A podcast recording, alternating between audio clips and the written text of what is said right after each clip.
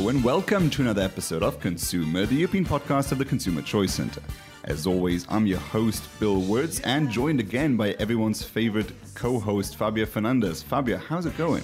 Hi, Bill. Happy to be here again. We are great to have you as well on one of the last episodes uh, before the uh, Christmas days. Uh, this is the episode of December 16, 2021. And Fabio, um, you know, this happens every year. Everybody scrambles and tries and gets their topics together, gets their work together before the end of the year. And one of the topics that I know that you wanted to bring up this week, uh, that we wanted to wanted to discuss, and that we've kind of alluded to in the past, um, is is that of um, what is sustainable energy in the future and how are we going to treat uh, sustainable uh, energy sources? We need a lot of energy. We want to power our electric cars. We want to power our smart home devices. So we need to do it somehow. And there's a bit of a battle in the EU as to what is sustainable uh, electricity production and what isn't. So, um, what do you have for us today? Yes, exactly. So we've been talking about that on the Consumer Choice Center about how nuclear power is greener than people think. So actually, the discussion that's going on uh, right now in the European Commission is to include nuclear power and natural gas and consider them as green and to be included in the sustainable finance taxonomy. So the European Commission will have to pick sides between people that are pro and people that are against nuclear energy. And when I say pro and against, I'm talking about different countries. So there are countries that are very active and pro uh, nuclear energy, and uh, some countries are not so in favorable.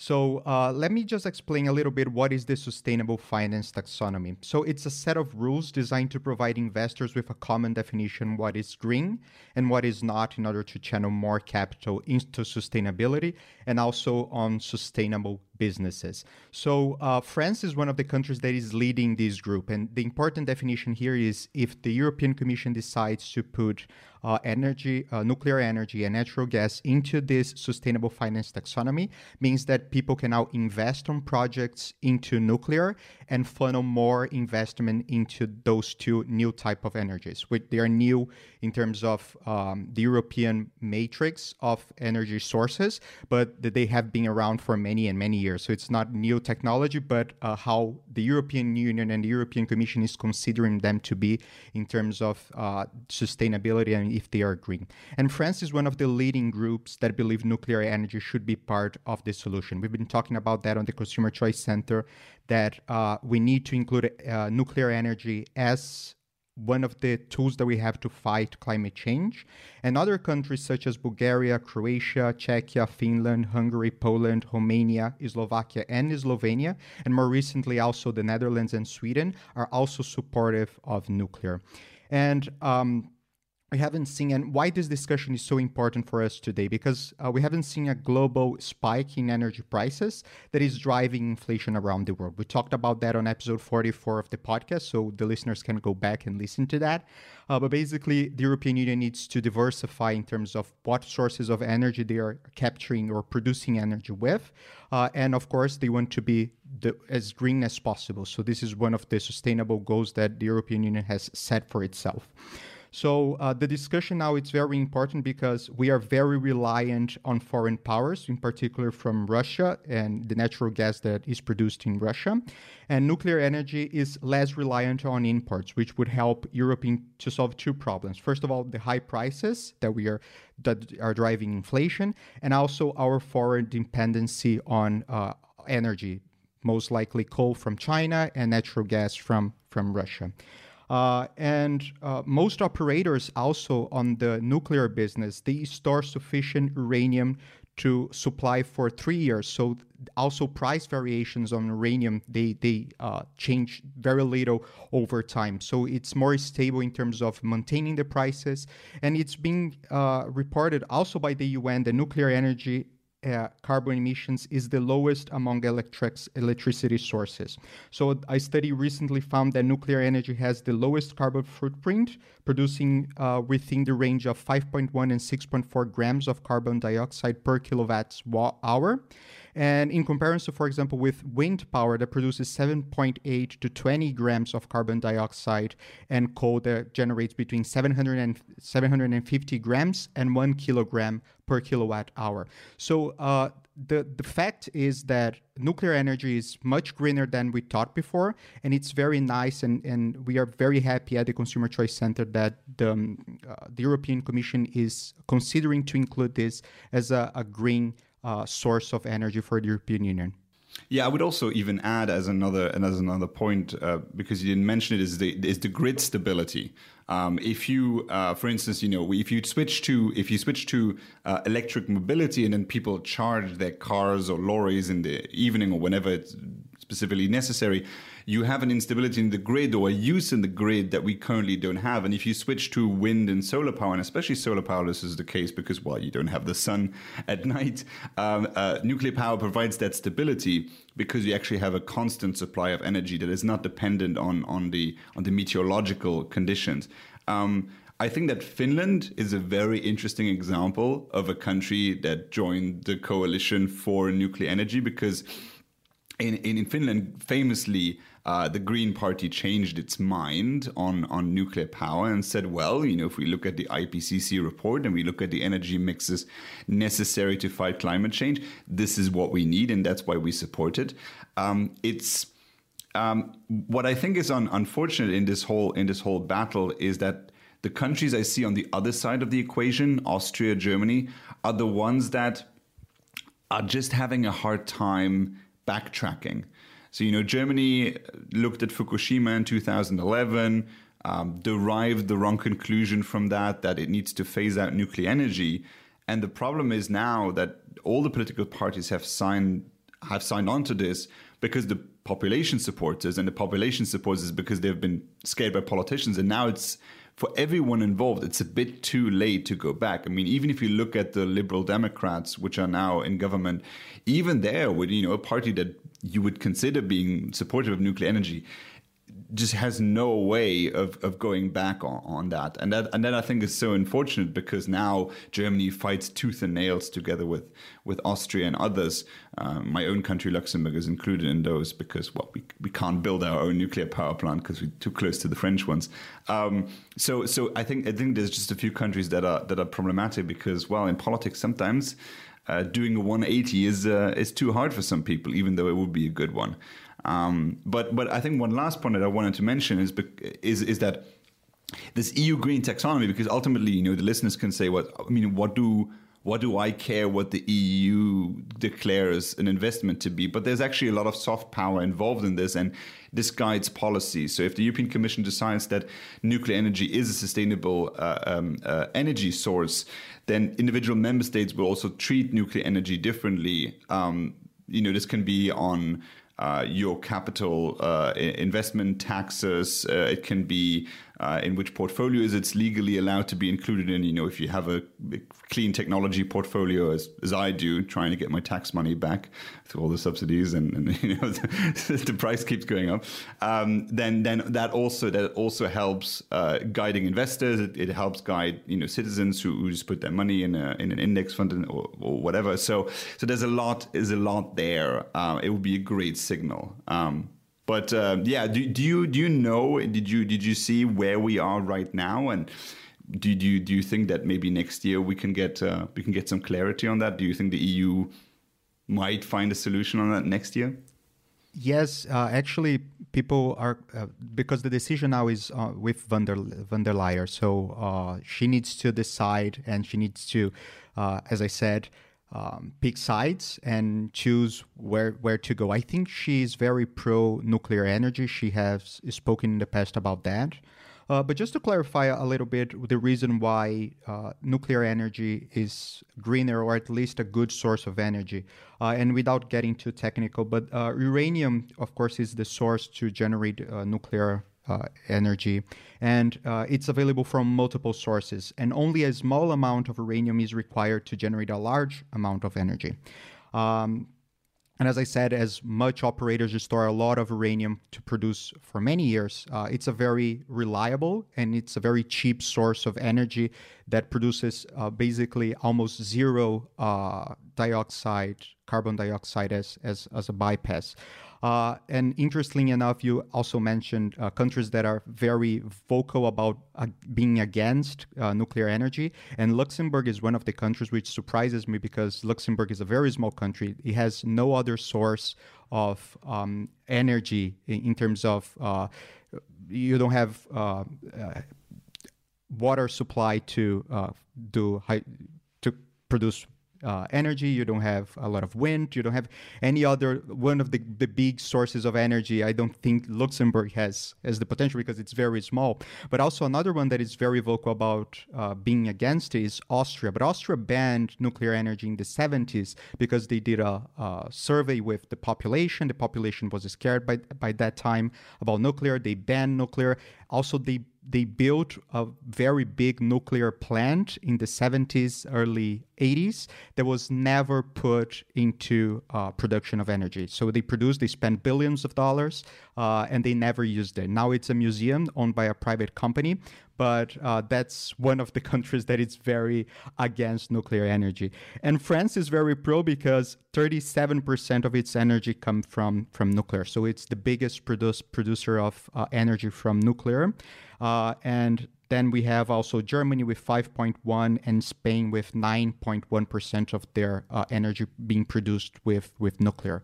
So those are the countries trying to lead the path because they have invested on the technology. They see how green it could be, how uh, reliable, how cheap the production of this uh, could be. And also, as I said, one thing that is very important for us is try to be less dependent on foreign powers, especially Russia. So I, I'm very pro um, everything that is happening, especially especially with uh, the new pipeline between Russia and uh, Germany. I think it's another source of energy, but we should not pick technology. We should not pick winners in terms of which technology we should use. We have we should have a very vast number of sources and options that we can turn on and off and uh, use them as we see fit to keep prices low so consumers can benefit from good quality greener energy. So I think you know well that the, taxonomy regulation reflects a very delicate compromise on the question of nuclear energy. This is something that is well known. It's, it's not a surprise. I think you have set out some of the, some of the points there in the debate. I think that while nuclear energy is consistently acknowledged as a low carbon energy source, opinions differ notably on the potential impact on other environmental objectives such as the environmental impact of nuclear waste, as you mentioned yourself. Um, so we have requested the JRC, the Joint Research Centre, to deliver a thorough, independent, evidence-based report on nuclear energy and technology. Um, we have asked them to request, we've requested them to, to, to, look, to look into this and to draft a technical report on what's known as the do no significant harm aspects of nuclear energy. Now, as to what is next, so once this document is, is published, what's, what's next? It's important to point out that this is only one step in the process.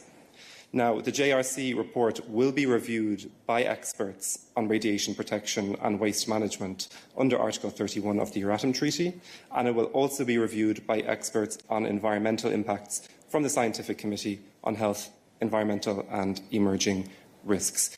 I mean, initially in the 70s, the reason, of course, for nuclear energy and developing nuclear energy was was was not to protect the environment. At, at that point, it was exactly what you said. It was the the the, the energy independence. That's why Valéry Giscard d'Estaing, as, as French president at that time, um, um, inaugurated this time of, of the French nuclear production. I know that at that time in Luxembourg, there was a conversation in 1973. Um, my country wanted to build a nuclear power plant in a in a in a in, you know small town uh, which which would have been a great idea because at that time the French didn't have their plants at the border yet, and you know there's, there's these IAEA rules on like the distance between nuclear power plants, and the problem is as soon as the French put one on our border, we can't build one on the entire country. We're not a big a country, and this the 70s there marked i think in a lot of the german speaking countries the the the birth of the the the you know what we know as the like the modern green parties and they protested this because they drew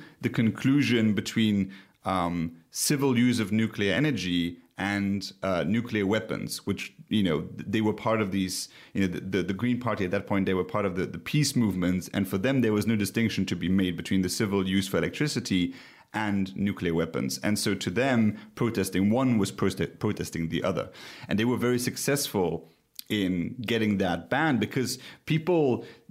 It was not that people were afraid of. Um, of, necessarily the the accidents. You know, we was at that point we're still way before Chernobyl even happened. Um, it's that people were afraid that this would be as bad as a nuclear bomb and you know the cold war looming over europe this was what people were afraid of and so in the german speaking world there's this deep deep trauma um, and, and, and also this political opportunity for green parties that they know that they came out of this movement against nuclear energy. So there's no backtracking allowed. And the more the, the green movement progresses, the less likely is it that, that, that the Germanic world will come around to nuclear energy. So um, yeah, I mean, von der Leyen will have to choose between the the government she she came out of at that point, uh, which was was which was under Chancellor Merkel, and the person who actually put her in power, which was Macron. Uh, so a bit of a dilemma there for for her, and uh, well, we'll see how, how it goes. I'm I'm very curious how it goes. I'm I'm hopeful that France's push by not just saying it wants it to be included in the green taxonomy, but, but also simultaneously announcing it will build more nuclear power plants in France, which is a big announcement to make. Um, because we didn't know exactly where France was going to go because it was closing down, phasing out some of the old reactors, but actually it was just doing that to build newer models. Uh, so very promising there. Uh, we'll see how it goes. It's a it's an interesting fight coming up in 2022, and well, eventually, Commission does have to make some hard choices, and, and it's very very interesting. Um, Fabio, I want to go to the next topic, and uh, so this is something that I've. Uh, only discovered recently. I, I, don't have that much to say about it, but I, but I, but I think it's interesting because Politico started reporting on it, and uh, because I was also not quite aware as to um, where the conversation came from. So let me let me explain this. So uh, Politico also headlines this, and they say uh, the battle over magic e-fuels. Uh, so some of the listeners will know we've talked about the phase out of the internal combustion engine. This is something that the EU tries to target for 2035. Now, some member states have looked at doing the same thing um, for you know car mobility earlier than the EU deadline. Now, the, the, the, new German government is saying that in 2030, so I initially thought it was going to be a ban on the internal combustion engine. That is what makes your car turn unless you have a hydrogen car, which is rather rare, or an electric car. Um, and uh, that's not precisely what the German government did. What the German government did was that it said you are you will not be allowed from 2030 on to use fossil fuels to power your car. Um, well, how exactly that will be defined as a whole thing, because um, synthetic fuels uh, will be allowed under that definition. So these are basically fuels that you make in a lab, and it has the same the same qualities and the same characteristics that it needs to to power your car. Uh, what is interesting now is that the environmentalist movement is already very skeptical towards those, and there is a bit of a research battle um, where it's hard to say at this point who's right um, over how, like, what is the emissions level that comes out of these synthetic fuels by comparison? Are they just substitutes for the real thing? Um, which in a way is also promising because at least it gives us an opportunity to say, well, well, oil is not running out. We can do it synthetically if we need it. Uh, but also is like, are these greener? Because I'm not sure if this was a conversation um, uh, back when you lived in Brazil or when you already moved to Italy, because I remember that whole conversation over E5, E10, so 5% or 10% uh, biofuels in, in the regular petrol 95 that at the time was the green solution. Uh, everybody talked about, well, E5, E10, that's already making our fuel much greener. And then people figured out that we need that we need to uh, well, cut down uh, a forest uh, to to to make to make biofuels, and actually in certain developed regions, it it turns out that we used uh, crops that we that could have been used for food in order to make fuel, and also it didn't really make our fuel much uh, much more much more uh, sustainable. So so there's an interesting battle uh, um, going on there. I'm not sure, uh, Fabio. Do you remember any conversations about that? no, no, there were early policy conversations already about making petrol more sustainable. any thoughts on, on on the current conversation? Yeah, I think it's very interesting. Uh, the background that I have is from Brazil. So in Brazil in the 1990s, especially because of the price of uh, fuel uh, and fossil fuel in particular, uh, Brazil has, has been since the 1970s developing cars that would run on ethanol, so it's alcohol. And uh, until today, the mixture be- between uh, petrol and ethanol in Brazil is 70% uh, petrol and 30% ethanol. Even if you, so there's no this 98% that we have, for example, here in Europe, which is almost pure petrol. So, uh, and one of the reasons, especially in the beginning of the 2000s, was that it's more um, green. So it's it's more sustainable in the sense that you use less petrol to power your car. We have uh, vehicles in Brazil that only run on ethanol and alcohol. They are uh, greener in the sense they, they emit less uh, carbon dioxide. Uh, but I, am super pro having choices and using those technologies to develop and try to be greener, uh, especially because we talked about here on this podcast and also on the Consumer Choice Center how electric vehicles are not fully um, green because there is a lot of energy that it's put into uh, making the car, but it's also a lot of energy put into making the batteries that power the car, and also uh, how you distribute the energy uh, across countries to uh, recharge your car.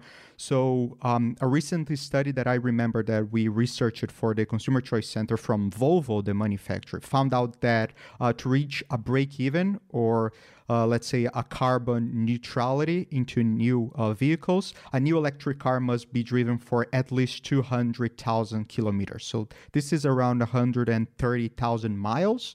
Um, which I remember that you said it's uh, a nice number, so it's a, a, pretty average number for a car that you run for maybe five years in the US.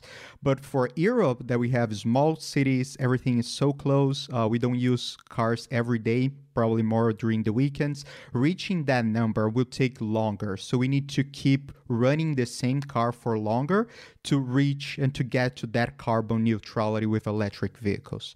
Uh, and also, electric vehicles uh, tie you to specific locations. We don't have a lot of uh, uh, recharging points. And I know that some countries, for example, the Netherlands, and you live in the Netherlands, you can talk more about that. They are very pro electric cars. And when we talk about uh, Germany, they are trying to find new technologies that maybe are more sustainable. Italy has been talking about hydrogen, which is a te- uh, Toyota technology that haven't yet uh, taken off because electric vehicles are gaining a lot of popularity, but it's another technology that can also be uh, very helpful in diversifying a little bit and thinking about how we're going to uh, attack mobility in terms of personal mobility in the future in the European Union, uh, going greener, uh, but also uh, not choosing winners in terms of technologies that we are using on, on vehicles. Yeah, I mean, there's a lot of things that we can do, and I know that uh, David and, and Liz at the CCC have already lined out, you know, what, what goes wrong in the US when it comes to electric electric vehicle sales. Uh, th- there's things that we can do. You know, open sourcing the supercharger, for instance, is is, is a great way of doing that, making that technology available and usable uh, um, uh, for different manufacturers of those who build charging stations. But what you say is absolutely right. I mean, like, who is who are the actual end users? Of certain, you know, especially the high end electric cars. But what you see when you know here in the Netherlands is that in Amsterdam you will have your nice Teslas going around, but these are not people actually that that, that do a lot of the distance that requires you to be actually sustainable with your electric vehicle. Maybe if you use it as a taxi, you know, taxis will do 170, 180, 200,000, 220,000, 250,000 kilometers um, throughout throughout their lifespan. But by the way, again, we'll have to get some some experience from from some of these electric cars on how long they can actually do this, especially because you know there's a lot of stop and go, and and, and that influences the performance of a car. But the the end users are not on the countryside. The end users, I mean, that, those are the people who do the longest distances, and they are not the ones using it. Maybe the charging infrastructure is part of it. Yes, that can be part of it. But it's also about the cost. You know, if you decide to live on the countryside, um, there's like I think there's like three main reasons. Well, first of all, because you think it's more idyllic and nicer. Second of all, because it's close to your to your line of work. That's that's another possibility. But it's also very often because your rent and purchasing prices of your properties are lower. And if you choose to live on the countryside because it is cheaper for you to live there, are you really the the the core demographic to buy a Tesla? Probably not. Probably that is also something that you would like to save on. But those are the ones doing the longest distances because then you actually need a car to go to the supermarket. You actually need a car to get a bunch of different things because that that's where they're needed. In Amsterdam, you can also just get a bicycle, you know. So um, so it's always about it's it's it's it's very it's very like narrow. It's like focused on the politicians in Brussels and what they see. Like they see the Tesla going around in the city, you know, in the city center of Brussels, and it's a, it's nice for a stock photo and a picture and all of that. But if it actually turns around the way the country um, uh, uses mobility, I'm not so sure about. Um, and I think one last point on the synthetic fuels. Yeah, I, I, I agree. You know, we having choices is absolutely great. I do think it's very instructive, of course, if we find out more exactly on how to calculate the emissions coming from different uh, fuels. Because I mean people do want to know that you know there's some diversity already from different uh, brands of petrol stations on you know extra fuels super fuels and so on. Some of them work some of them don't. Some of them are just like a cheap gimmick to charge people extra. And consumers you know need to have that information. So I, I am very curious on synthetic fuels to find out more because we're having an entire conversation about it right now in aviation you know sustainable fuels and uh, you know sustainable kerosene and how that can really revolutionize aviation, I think we're closer to that, um, unfortunately or fortunately, than we are to the electric plane, right? So. Um, uh, exactly. Even with super uh, speed flight or supersonic flights, uh, they are it's only viable or it's becoming viable because of these biofuels or uh, not fossil fuels um, for, for, for, for planes. So uh, yeah, that's uh, you're absolutely right on that. Yeah, and, and and I think also making us less dependent because you know doing it synthetically easier than having to rely on a dictatorship that extracts it. So uh, so a lot of opportunities there. But we have another last topic that we wanted to get to before uh, before the end of the episode. And so um, I know that um, I, if, if, you, if you, you, correct me if I'm wrong, but I think we've communicated about this before. Was it last year or something? Um, um it's about uh, Christmas shopping. Very timely. Uh, for those of you who haven't done it yet, you might want to get around to it because you know there's some supply chain issues, uh, you know, this year. And if you order on Amazon, you do want to make sure that you get your gifts on time or going to the shop. So, um, but but there's of course, uh, if you go on the internet and research your your your potential gifts, uh, you might run into problems there. And so, Fabio, you have a few tips lined out for consumers who are currently looking to get a gift and uh, uh, you know not to get scammed. So what do you have for us? Yeah, we have some tips today on how to shop online safely during the holiday season. And let's start with some basic tips. And I, am sure that you, Bill, will do all of those basic tips. So let's then check if you have uh, done uh, some of the intermediate ones and some of the pro tips. So let's start with the basic one. So turning on your firewall in your computer, it's a basic one. Uh, using safe browsers such as Brave. I know you use Brave and turning on the shields. So that's uh, also a great thing to do. Uh, always prefer to use secure versions of the website, so HTTPS, or if, if you look for the padlock on your browser when you're uh, uh, navigating to a website. Those are basic things that you should always do, uh, not during the only during the holiday season, but you should always uh, keep an eye for, for Fa- those things. Fabio, explain explain that uh, briefly for the consumers who might not know exactly what that means. You know, where do what is my HTTPS? Where do I find that? And what what does that mean exactly? Like how how does that work? Yeah, it's the secured version of the website. So it's encrypted communication with the server that hosts the website. So you want to use that because you're you're uh, putting your credit card information, personal information. So HTTPS, and when you see the padlock, it means that it's encrypted, it's secure, and the information no one can get to the information uh, on the internet when it's going from your computer to the server.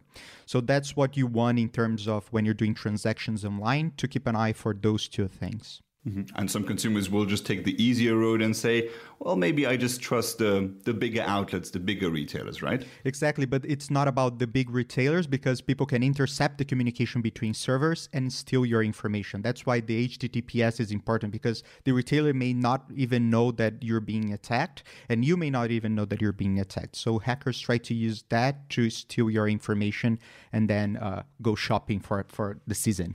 Ooh, that's that's not good. And uh, and you know the the way that we've been explained not to go with the bad man offering us candy. Also suspicious links. Huh? What should we do about those? Exactly. So, what we should do is to prefer trustworthy websites for big value items. So, if you're buying, for example, a TV or a smartphone or things like that, stick with the big uh, with trustworthy websites. Uh, big retailers, that's that's what I mean. Uh, and if you're buying from small retailers, you should look for reviews on well-known websites such as Trustpilot, which is a great source because you can see uh, genuine reviews and also from real customers. So it's not a bogus review from bots or stuff like that. So you want to be sure that people are buying and are happy and satisfied with their purchase. Uh, also prefer to pay with credit card and PayPal. Credit card because in most countries you uh, you have um, up to a limit you're covered by the, the brand MasterCard or Visa or American Express for scams or things that happen when you purchase things online. So you want uh, first of all use credit cards second of all using paypal because you can shield some of your personal information using services like paypal uh, but bank transfers are a huge red flag. So if you go to a website or if you're buying something on eBay or stuff like that, if people ask you to do a bank transfer, that's a, a huge red flag because you cannot retrieve your money if something goes wrong. You cannot complain. You cannot uh, do anything about it. And scammers know that and they try to use that uh, as an advantage. So keep on. Yeah, a lot of people don't know. A lot of people don't know about this. If you get something wrong in your wire transfer, it's that's done. gone. Yeah. There's nothing the bank can do. No, exactly. So scammers try to use that. So this is a huge red flag. So keep an eye for that, uh, and also be aware of too good to be true deals. That's as you said. Uh, if a deal is too good to be true, it's probably it is. So uh, be careful about those those those type of deals, and also unless it's Black Friday. Uh, yeah, exactly. and now, lastly, some pro tips. So, uh, if you see an advert of a product that you like and you want to buy, uh, don't click on the advert. At least uh, try to research a little bit online, Google the product uh, that you're looking for. That's because when you see an advert uh, anywhere, it could be on social media or, or also on websites, it's very hard or almost impossible to tell if that is an honest, genuine retailer or if it's a scammer. When you click, they can build a whole website that looks like a genuine website, but it's a scam behind it. So you need to be uh, very careful. And when you're being impacted by those adverts, if you click on them, you're being directly to this link that you don't know where it's hosted, what it's happening. But if you see the product, product you're interested on that, you go, you go on Google, you look for reviews. This is an extra layer of protection that everybody should be doing during the, the holiday season. Just because the scammers are uh, looking for, for people to scam during this this particular time from Black Friday until New Year's. Uh, you you have to be very careful when shopping online, and also be aware of uh, phishing emails. So uh, if you've been searching for something online or going to a website, uh, or if, especially if you do a purchase online, so let's say you buy something on Amazon, scammers know that most people buy things on Amazon nowadays, so they will replicate the structure of an Amazon email, send you this uh, phishing email asking for you to confirm your personal information or confirm your payment details and stuff like that, and they steal your information. So uh, if you see something like that, just uh, try to go to the original website. So, for example, go to Amazon website, go to your account, see if there's any message, anything there talking about confirming any of your information, and you do that directly there instead of clicking on links that were sent to you. And that links me to the last point, which is beware of calls, because nowadays we are receiving a lot of fake calls, uh, bogus calls, and and uh, we need to, to be aware of that. And also WhatsApp. So uh, it's very rare for companies, especially big companies, to contact you using uh, Telegram or WhatsApp. So if you receive any messages asking you to confirm your purchase, or uh, most likely to confirm your address or payment information for delivery, that's also a red flag that you should be uh, keep your eyes open for that. And if you want to know more about your rights, because this is also very important, uh, how long do you have to return a product? Do you um, if you have any quality issues with the product that you purchase, you can go to the Consumer Choice Center. So, Consumer Choice C Instagram account, go to Reels. We have a collection of Reels talking about uh, what are the consumer rights that you should uh, be aware or at least uh, take a look to, to shop safely. Yeah, the, the, the, the robocalls thing and, and those scam calls, fortunately, I'm not as affected by those because if I receive them, it's for Luxembourgish product or safety measures for the banks they don't speak the language. So that's already an immediate red flag. It's a bit like, you know, in Luxembourg, we for a while we had those fake police officers going around and they would ring at people's doors and say like, oh, you need to pay this fine and so on. But they never spoke Luxembourgish, oh. which is like, that wouldn't happen for a police officers. It was very obvious to people and that, that kind of stuff didn't work. Actually curious, Fabio. Yeah, but typos, I mean, yes, it's one a big red flag if the email has typos or the uh, website because usually big retailers they don't have uh, they have a, a, huge team that uh, proofreads everything. So yeah, you're absolutely right. So I heard something about this thing with the typos, and um, um, so apparently those are made um, uh, purposefully. The typos are made purposefully because they want the people who um, who don't have the awareness to spot the typos are also the ones who are more likely to go through with making an actual payment or providing information. So what they're trying to do is sift out the people who have the immediate awareness of, of, of spotting it. Um, so that that is that actually does make sense because you know as a scammer you don't want to lose your time on people who, who might not end up doing a payment or providing information. So that is actually very interesting that um, you know the type was actually part of the scam and uh, and so. But Fabio, have you ever been scammed online? Any any personal um, thing where this happened to you? Your credit card information has been used or something? Anything ever happened to you? Uh, I had some uh, credit card information stolen, but not from me, from servers, from uh, places that I, I, purchased in the past. But it's very common in Brazil, and I have a lot of friends that have been scammed using WhatsApp. So, uh, so I, I, just like to uh, point that out because people usually don't think about that on, especially here on, in Europe, uh, being scammed uh, via WhatsApp or Telegram. But this is gaining a lot of popularity here. Also in the US, uh, the, the good thing about the US is that most people use uh, iMessage. It's the most popular messaging app in the US. So they are a little bit safer on that side. But if you're using uh, other types of uh, apps and messaging apps, you should be uh, be careful with the information that you're sharing. So we uh, gave people some resources here to be prepared for the holiday season be safe when you shop online. And as Fabio said, go check out the reels uh, that he has produced on uh, Instagram. You can find those on our Instagram uh, account, Consumer Choice C, and uh, there you have all the other content as well that we produce out there. Uh, Fabio, thanks so much for your time today. It's great having you. Thank you. It was lovely and wishing you a happy uh, holiday season. Merry Christmas if you celebrate. Yes, Merry Christmas to everyone. We will have one last episode before the holidays on the December 23rd. That will be next week on Thursday, and then we'll be off for a while. Again, thank you so much for, for, for joining us. And uh, yeah, my name is Bill Wirtz. I'm uh, on this week one half of your host, and uh, see you Thursday. You